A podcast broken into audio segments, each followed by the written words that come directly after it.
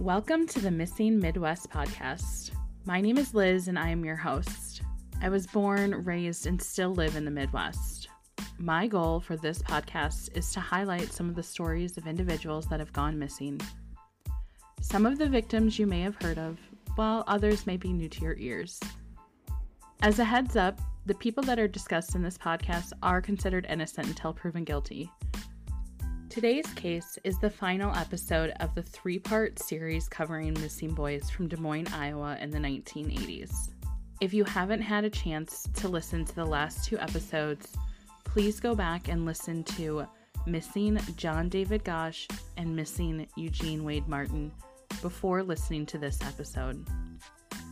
As a reminder, if there is a case you want covered, or if you want to view the source material for this episode, including photos, you can do so on my website, missingmidwest.com, and on my social media pages by searching Missing Midwest Podcast.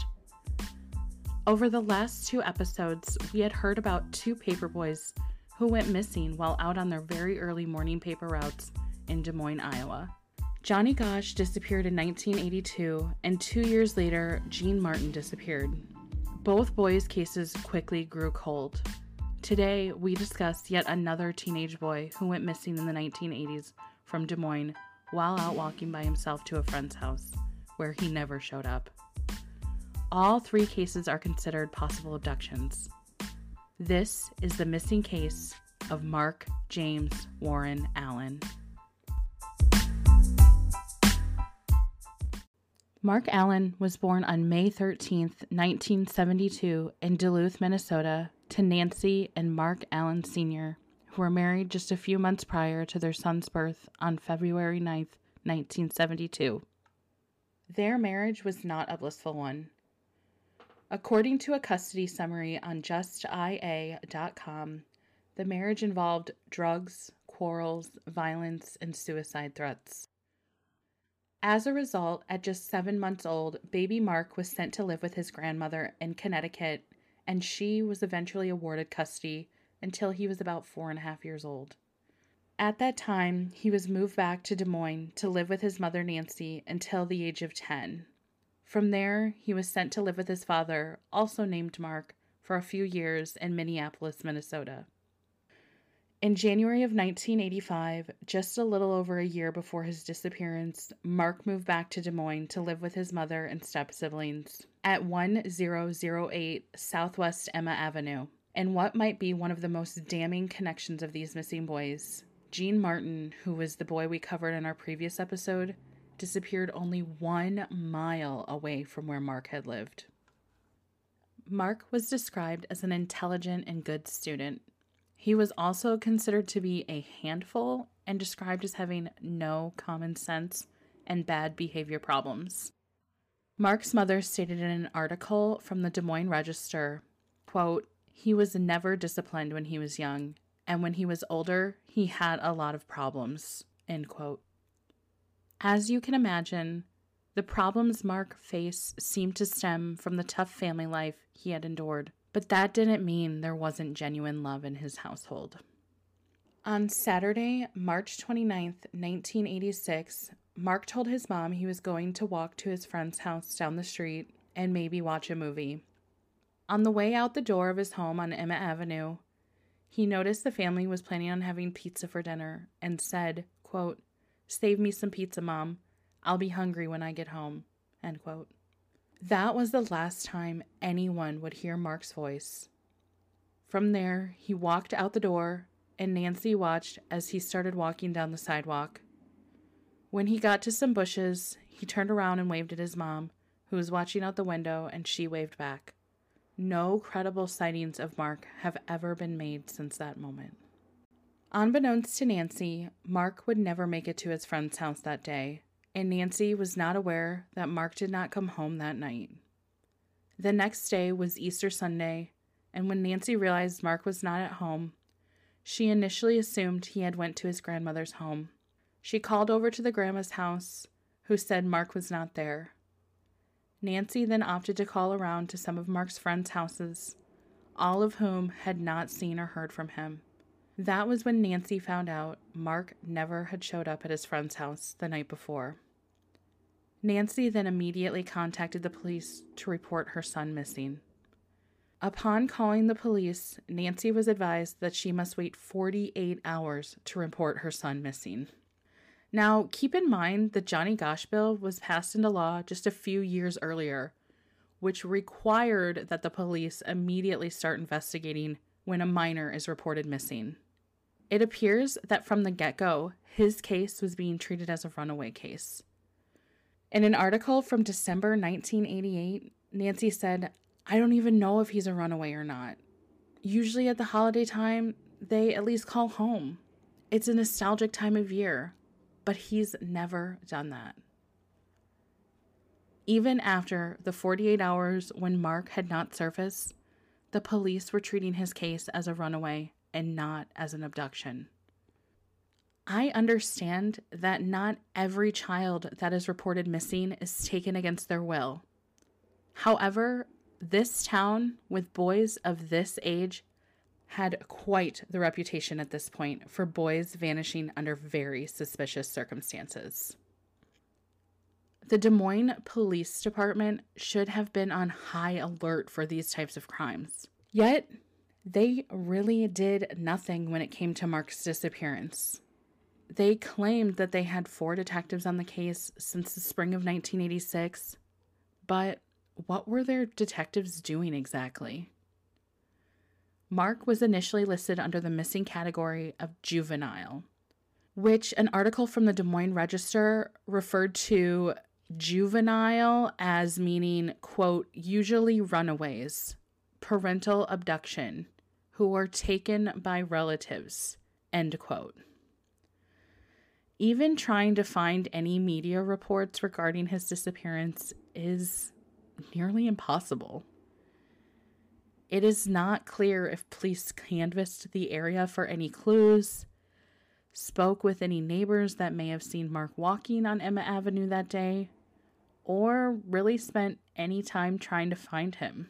Unlike the last two episodes of Johnny and Gene, there were not droves of people looking for Mark.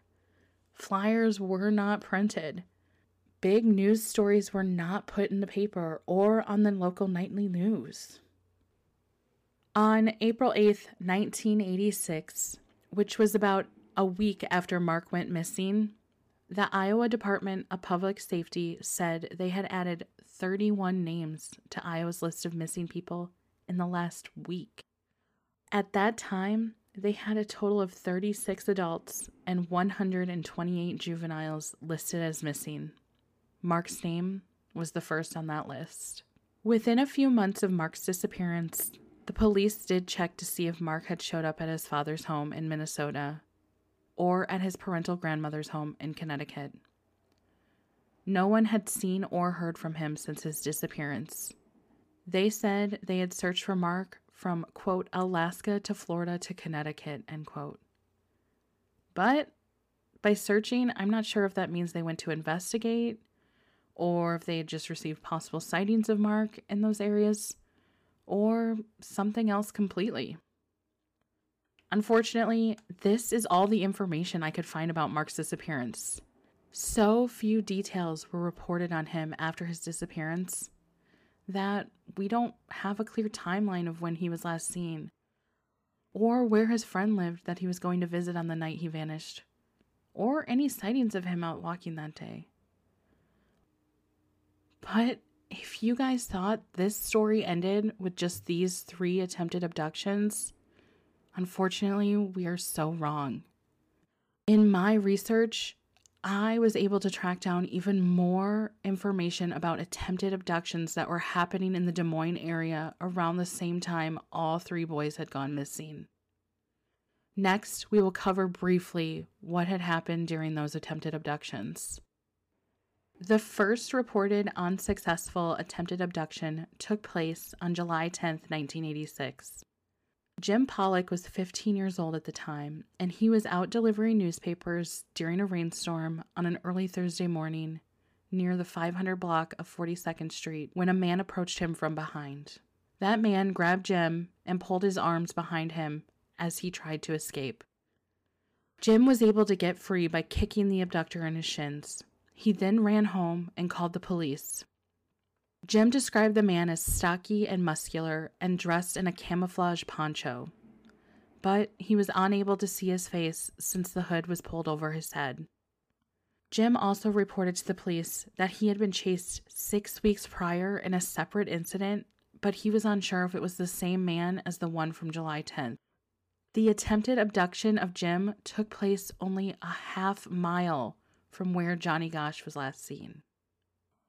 The next incident was from September 1988 when a young boy was chased by a man while he was delivering papers in Indianola, Iowa. The boy was not named and few details were provided. It appears he was between the ages of 10 and 13, and the incident took place about 20 miles outside of Des Moines. An exact location was not provided. The man who was chasing the young boy was reported as driving a white van. And just a few weeks after that second incident, on Tuesday, November 1st, 1988, just a few weeks after that second incident, on Tuesday, November 1st, 1988, another young newspaper carrier was chased. Mike Fackler, who was 10 years old at the time, was out delivering the Des Moines Register in his neighborhood of Clive, Iowa, which is about two miles north of where Johnny Gosch was last seen. Mike said a heavy-set man wearing a white jogging suit jumped out of his car and began to chase him. Mike then ditched his bag and ran screaming towards his home when a neighbor pulled Mike inside his house and called the police. Police arrived at his home around 5:15 a.m. According to the Des Moines Register, the man who tried to kidnap Mike matched the same physical description as the man in the previous incident taking place in Indianola. In both cases, the abductor drove a white vehicle, although it is called a car in Mike's case and a van in the Indianola case. Months later, on July 15, 1989, another carrier for the Des Moines Register was out delivering the papers alone when he noticed a white vehicle following him. This boy was 11 years old and remained unnamed. The vehicle that was following him was driving down a one way street in the wrong direction. The man got out of the vehicle and began chasing this boy. The man was screaming profanities and threatening to stab this young boy if he did not get into his vehicle. He caught up to the boy and grabbed him by his sweatshirt, but the boy managed to wiggle out of his shirt and flee to a neighbor's home. That carrier told police his would be kidnapper was in his 40s, about six foot two, and had salt and pepper hair. He described the vehicle as a large white car with a red vinyl top. In the final reported incident, 11 year old Melissa Gale was another carrier for the Des Moines Register. While delivering newspapers at about 6:20 a.m. on September 14, 1989, an unknown man in a blue car pulled up to her and ordered her to get in the car. Melissa turned around and ran to her father, who was helping deliver papers only a short distance away. Melissa said the man was white, in his late 20s to early 30s, with large eyes and a large nose. He had a mole underneath his right eye, and he drove a small, dark blue car, possibly a Chevy Chevette, with a beige colored blanket in the back seat. The site of this attempted abduction in the 3500 block of Flora Drive is less than two miles from where Gene lived. Many people tie Johnny and Gene's cases together because there are very similar circumstances. The Clarion Ledger reported, quote, Johnny and Gene both disappeared as they were about to start their Des Moines Register routes. You have to look at one case while you're looking at the other. Johnny was 12 and Gene 13. Each vanished as he was about to start his paper route. In both cases, it was dawn on a Sunday near Labor Day. Both boys had gone alone to pick up their papers at a corner drop off point in their quiet residential neighborhoods, which are about eight miles apart. In each case, witnesses reported seeing the boy talking to a man. Both boys disappeared quickly. One minute they were there, the next they had vanished leaving behind only their loads of undelivered papers. However, there are some distinct differences between those two cases. In Johnny's case, the man was described as being middle aged with dark eyes, black hair, and a mustache. While in Gene's case, the description was frustratingly vague a man, 30 to 40, medium build, medium length hair, clean shaven, and a neat appearance. A car was seen in the Johnny Gosch case, but none of the witnesses noticed one near the Gene Martin boy. Mark's disappearance is often also tied to Johnny and Gene's cases, based on his age, location, and gender. But with Mark's case, there are no known witnesses, and he was not out in the early morning hours or delivering newspapers when he vanished.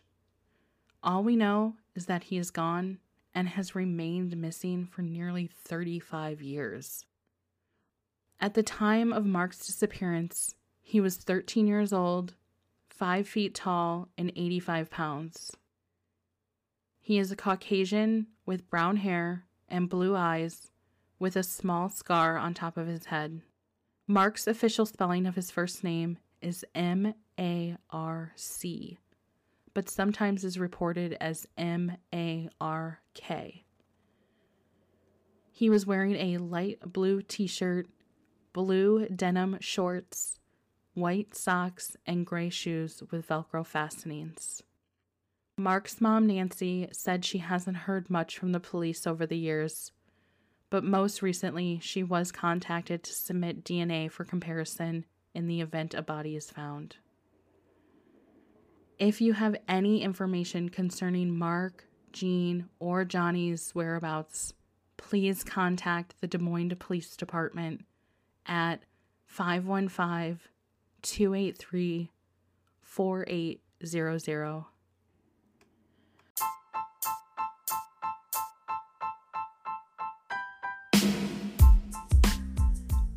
This episode concludes the three part series of the Missing Des Moines Boys. You can view photos of each of the boys, including age progressions, on my Instagram by searching Missing Midwest Podcast. Next week, we will be back with a brand new case of a missing person from the Midwest. If you guys like what you're hearing, please rate and review on Apple Podcasts or wherever you're listening. It really helps me out. If you want a specific case covered, please submit the request under case submission on missingmidwest.com. Thanks again for listening, and until next time, stay safe out there.